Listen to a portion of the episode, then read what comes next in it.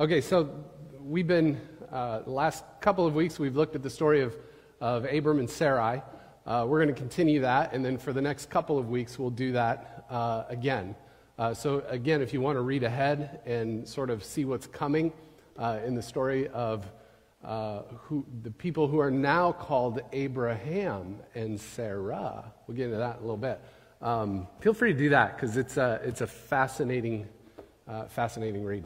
Uh, so, anyway, uh, this morning we're looking at Genesis 18, uh, 1 through 15. Genesis 18, 1 through 15. Before we, we read, let's pray uh, together.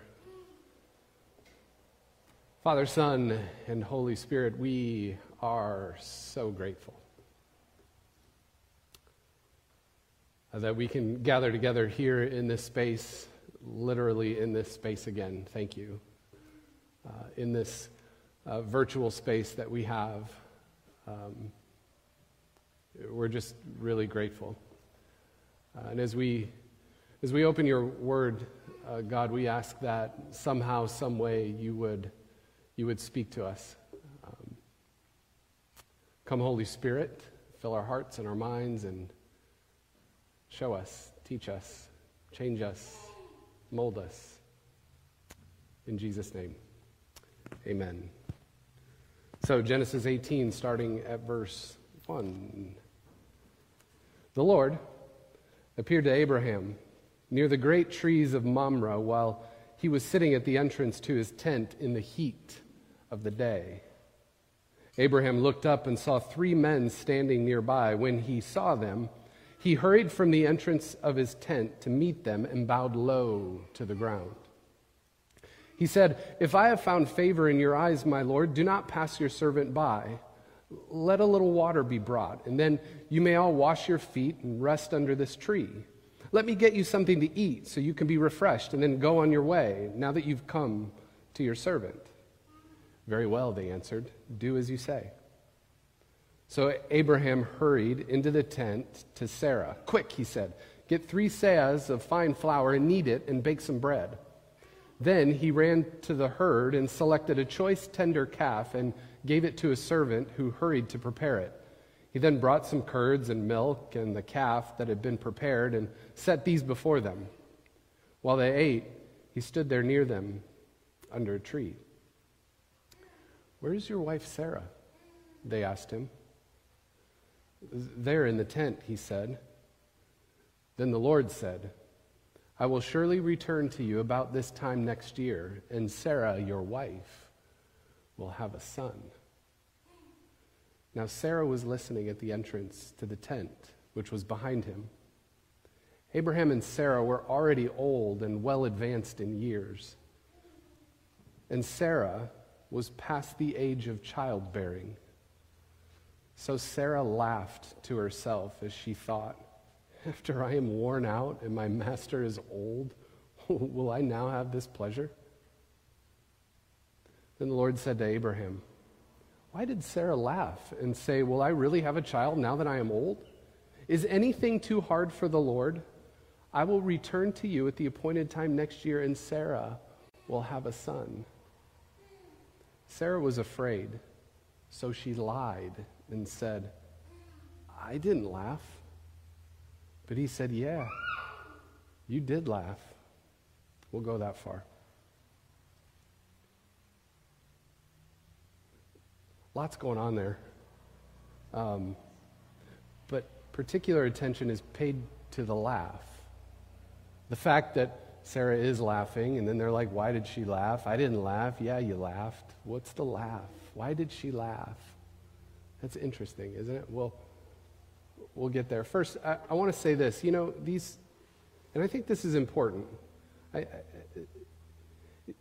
these narratives that we find in the Bible, especially the Old Testament, but both Testaments, um, they're not just really cool ancient stories that we like to read and have fun reading. Uh, we, think, we think they're more than that. We believe they're more than that. We believe that these stories are wonderfully complex, multi layered really pieces of artwork that are, that are divinely inspired.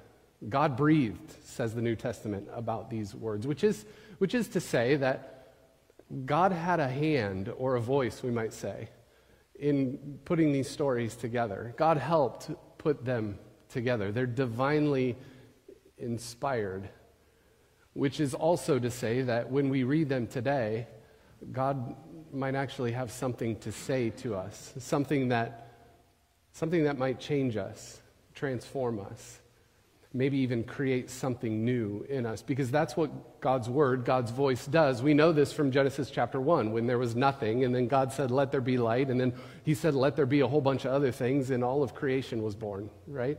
So God's, God's voice, God's word is, is powerful, right? It's active. But there's also something else that we can say about these ancient stories that I think is, is equally as important.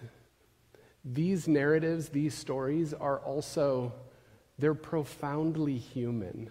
These are real people with their real experiences with one another in the world and, and their relationship with the divine. These are profoundly human stories, which, which means we can connect with them on a deeply human level, like emotionally, spiritually, relationally, psychologically. We can connect. And of course, when we connect to them in that way as well, these stories can be, they can change us.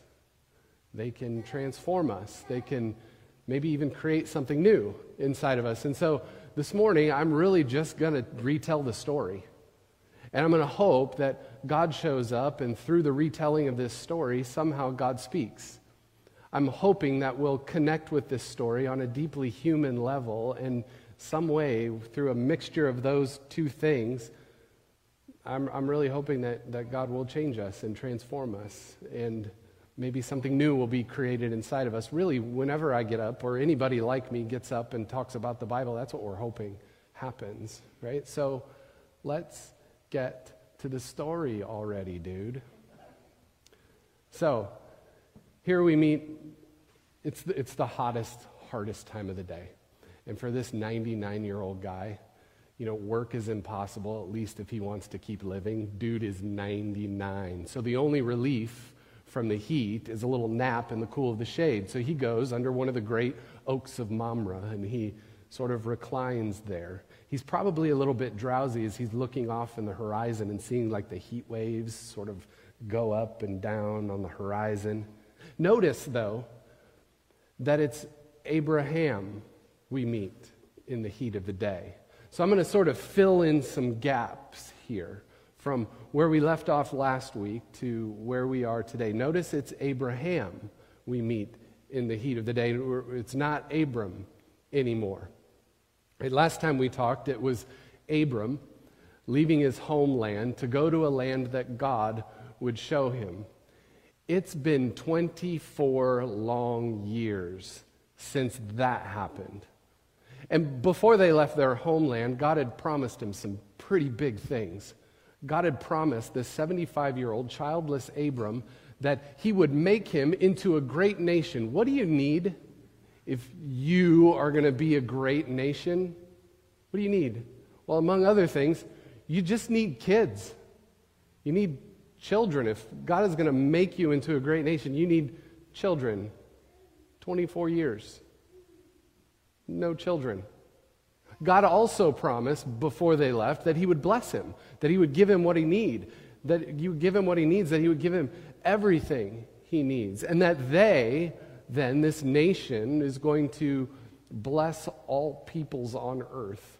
Those are some pretty big promises, right? So, in faith, Abram and Sarai came out of retirement to work for a new boss, the, creation, the creator of the universe.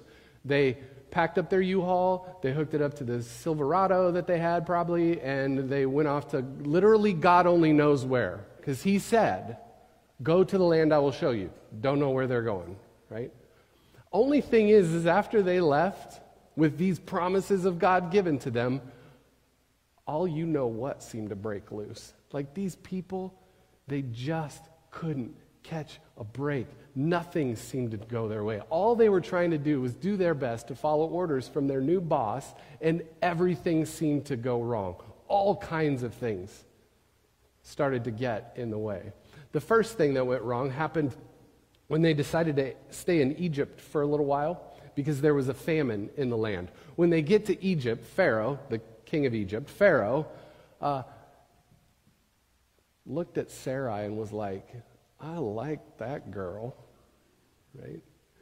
And so this made Abram afraid because he thought that Pharaoh, the king of Egypt, if he found out that Sarai was married, well, what would he do? The most powerful man in the world, what would he do? Well, let's just get rid of the husband, right? So he felt like his life was in danger. So he goes to Sarai and he tells Sarai, hey, when, when you talk about me, pretend you're my sister. Right? So she does. Eventually, Pharaoh finds out about it, gets hopping mad, and almost offs the both of them. Fortunately, they escape by the skin of their teeth, and they're okay. So that's the first thing that went wrong. The second thing that goes wrong uh, was when they finally actually made it to the promised land. Right? So their nephew Lot and his family, they stopped and had a discussion with each other, and then they approached Abram and were like, look, we got to figure this out this land, it's not, the, it's not big enough for the two of us. We got to divide things up a little bit just so we know who's who's, who's what and all that kind of stuff. And so Abram sort of agrees. And then Lot, for some reason, gets first dibs. So what part of the land does he get? Well, he chooses the nice, lush, fertile soil down by the Jordan River. And that left Abram and Sarai with nothing but a barren wasteland. Yeah, good luck growing crops and food for your nation that you're supposedly going to build, even though you have no kids. And good luck growing food. It's not going to happen there. So things are going royally bad. The next thing that went wrong was probably the worst for all sorts of different reasons. Abram and Sarai found out that Sarai wasn't wasn't going to be able to have kids. She wasn't going to be able to bear children. That meant that even though God had chosen him to be the father of a great nation, it didn't look like he had any chance to become a father at all. So the two of them sort of got together and they hatched a plan to make sure that God was actually going to keep his promises to them. Have you ever done this? Like you're going you're gonna do something to make sure that God does what God said God was going to do. You've probably done that if you really think about it long enough. So Sarai went to Abram and said, Hey, I, I think you should sleep with my, with my slave woman, Hagar. And he did. Now, Hagar was a slave. She's, she's property. She belonged to Sarai. And because she's a slave, that makes us wonder whether or not what happened between Abram and Hagar was exactly consensual. Let's just say it like it is. Hagar didn't have a choice. And the result of that was a son. They named him Ishmael. Talk more about those two later. But this only made things worse because Sarai became jealous of Hagar and Abram's son Ishmael. She couldn't give him what he now had, and everything was a mess. Now, at this point in the story, we're almost to what we read this morning. At this point in the story, it seems that God gets tired of Abram claiming sovereignty over his own life, so he, he decides to step in and he's going to shake things up a little bit. So God visits Abram and says, I am God Almighty. Walk before me and be blameless. Then he changes Abram's name from Abram, which means exalted father, to Abraham, the father of many. That's interesting. Apparently, the past 24 years of misery, nothing going right, everything going wrong, for Abram had sort of lowered him enough so that he was no longer Abram, exalted father. Perhaps he was a bit more humble now and ready to get on with what God wanted to do, and that was to make him the father of many, Abraham. So it's Abraham. We meet in the heat of the day under the great oaks of Mamre, not Abram, seems that the journey they had taken for like 24, 24 years since God had promised him all of this stuff. 24 years had changed Abram into Abraham, changed him significantly, forged a new identity. He became a new person. And that's interesting to me. I think it's important for us to recognize that maybe from God's perspective, the thing that's just as important as the destination is what we become while we're on the way to wherever it is we're going. Who are you becoming? Apparently, things like character and integrity had been formed in him because of all the experiences that he had. Abraham was now a lot less full of himself and now ready to get on with what God wanted. He was going to be Abraham, the father of many. Now we get to where we are this morning. So these three strangers surprise him as he's napping under the tree. And Abraham does what any good person would do, right? He, he tries to be as absolutely hospitable as he can be.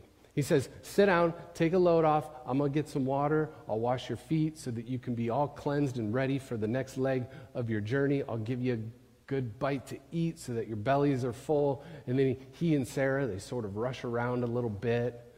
And while they're, while they're then eating, one of them asks Abraham where Sarah is. And he's like, There, in the tent. And then things get a little bit crazy. God actually speaks through one of the strangers. I will surely return to you about this time next year, and Sarah, your wife, will have a son. She's old. She's well past childbearing years. She's well advanced in years. I will surely return to you about this time next year, and your wife, Sarah, will have a son. And as Sarah eavesdrops from behind the opening of the tent, you can imagine a deep hurt being pinched inside of her. She's been trying to have a child for 75 years. And now this stranger is sort of mocking her. Like it's inconceivable, literally. It's impossible. It's, it can't happen. She's old. Abraham's old. And she covers her mouth and she stifles a laugh. Why is she laughing? What is happening there? Was she all of a sudden filled with joy because all of a sudden she was going to have a baby? Or is there something else going on here? Is there another kind of laugh? There's a guy named Frederick Buechner who writes about this story, and what he writes is just too good for me not to share it with you, so that's what I'm going to do right now. Listen to what he says. He says they're laughing at the idea of a baby's being born in the geriatric ward and Medicare's picking up the tab. They're laughing because the angel not only seems to believe it, but seems to expect them to believe it too. They're laughing because with part of themselves they do believe it. They're laughing because with another part of themselves they know it would take a fool to believe it. They're laughing because laughing is better than crying and maybe not even all that different. They're laughing because if by some crazy chance it should just happen to come true, then they would really have something to laugh about. They're laughing at God and with God, and they're laughing at themselves too, because laughter has that in common with weeping. No matter what the immediate occasion is of either your laughter or your tears, the object of both ends up being yourself in your own life. Oh, if I could write like that. Two kinds of laugh. Did you catch that? The first is a skeptical laugh. It's the laugh of a cynic. It's the, it's the laugh we laugh when things aren't funny, when they're really not funny. It's a laugh we laugh because we don't want to cry, even though deep down inside of us, really, we're weeping. On one level, I think this is Sarah's laugh. She's been trying to have a child for 75 years, and now this stranger is mocking her. And we know this laugh too. You've laughed this laugh. This laugh is the laugh of an alcoholic after getting home from an AA meeting. He's sitting at home, now drunk on his couch, thinking to himself, I'll never get over this thing. It's the laugh of a father who walks in the door and says to his family after getting home from work, They laid me off again. That's two times in the last two years. Can you believe it? After hearing from from the doctor that her cancer is no longer in remission. It's the laugh of a patient who says, I always knew it would come back. You laugh that kind of laugh. We've all laughed that kind of laugh. On one level, I think that's the kind of laugh we're talking about here, and, and I actually think it's a good laugh. It's, it's a healthy laugh. It's a healthy laugh because because it's just an honest one. Honest because it acknowledges the simple fact that tragedy absolutely happens to all of us, no matter who we are. Given how vulnerable we human beings find ourselves and how messed up the world really is, tragedy is bound to happen. It's inevitable. It's part of what it means to be a human being, even for people of faith. But on the other level, I think Sarah's laugh is a laugh of surprise. I think she laughs because of the surprise and the impossibility of it all. Like the stranger who appeared in front of their door under the great oaks of Mamre turned out to be an angel. Like, who could have predicted that? Who could have seen that coming? Who could have made that happen? And the announcement of God then that she was going to have a baby, have a son even, was just the reversal of all the tragedy that we find in the world. They're going to have a baby after all. It's inconceivable. It's crazy. It's just gift. It's pure grace. And when you really think about it, grace is a laughing matter. The kind of pure joy giggle that comes from a, from a baby that makes everyone else in the room giggle right along with. Nine months after 91 year old Sarah's first laugh, she laughs again as she holds her little son Isaac in her arms. Isaac. You know what that means? It means he laughs. What else? I mean, think about Abraham's story up to this point. Think about what a mess it was. God using old, an old codger like Abraham to start the lineage that would give birth to a nation that would give birth to the Savior of the world? God using a guy like that to do that? Come on, man, that's funny. God using a murderer like Moses, who, who couldn't figure out how to stand up in front of people and talk. God using a guy like that to, to liberate the people of God and take them, in, take them across the Red Sea. God using a guy like that Come on, man, that's funny. If you look at all the stories in the Bible, that God uses regular human beings to do anything at all is pretty hilarious. Like when you when I think about some of the people I walked around with when I was in high school and some of my friends, you know, when they find out that, oh, I'm actually a pastor and I preach every week and I'm planting a church and holy cow, they're going to think to themselves, maybe even say out loud, oh, come, Aaron, that's funny. If you'd only known him when he was in high school. And then there's the biggest laugh of all the laugh that fills the universe. Evil thought it had won. Jesus was murdered by the cruelest instrument of death in the world at the time, the cross. Jesus locked away in a tomb, and then three days later, no one saw it happen, no one saw it coming, but I think I know what Jesus was doing when he walked out of the tomb. What do you think he did? He wakes up from death. He walks out of the tomb, puts his hands up to heaven, and lets out the biggest belly laugh that creation has ever heard. Ha ha ha! Think of it. He had to have laughed. Look, the story of Abraham and Sarah is your story. It's my story. It's all of our story, one way or another.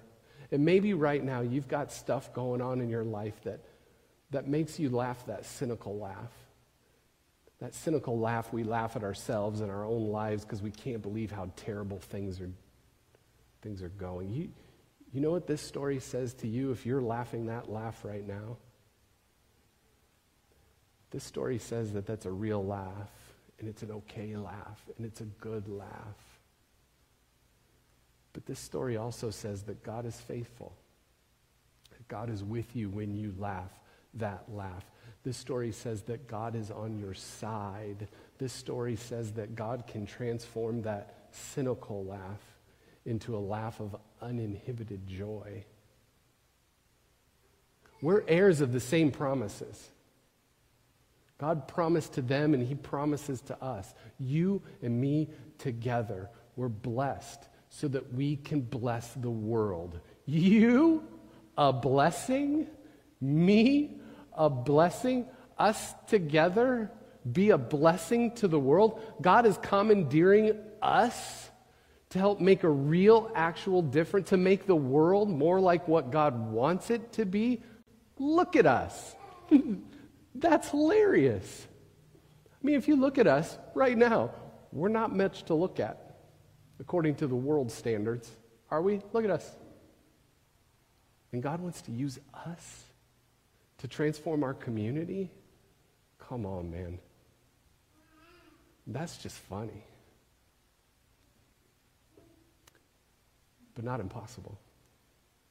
Let's pray. God, thank you uh, for these stories. Thank you that, that we can just sort of retell them and talk about them and and trust that somehow, some way, you'll, you'll do what you do. You show up and enter into this space and tweak our hearts and our minds. So, God, whatever it is that you said to us this morning, whatever it is that we heard, we ask that you would continue to bless us. Not for ourselves, but so that we can, so that we can actually bless the world. We want you to know this morning that we love you. In Jesus' name, amen.